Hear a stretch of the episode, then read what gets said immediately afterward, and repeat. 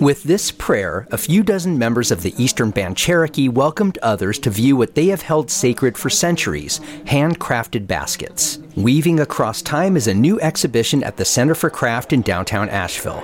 I have always been around it and have always known how to do it. My mom did it. We were always around it. Mary Thompson is a tribal member and one of nine basket makers in this exhibition.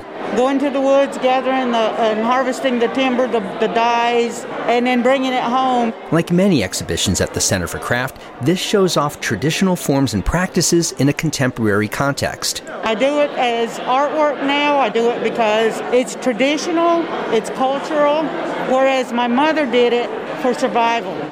Exhibition organizers say they want audiences to see the modernism in this timeless craft.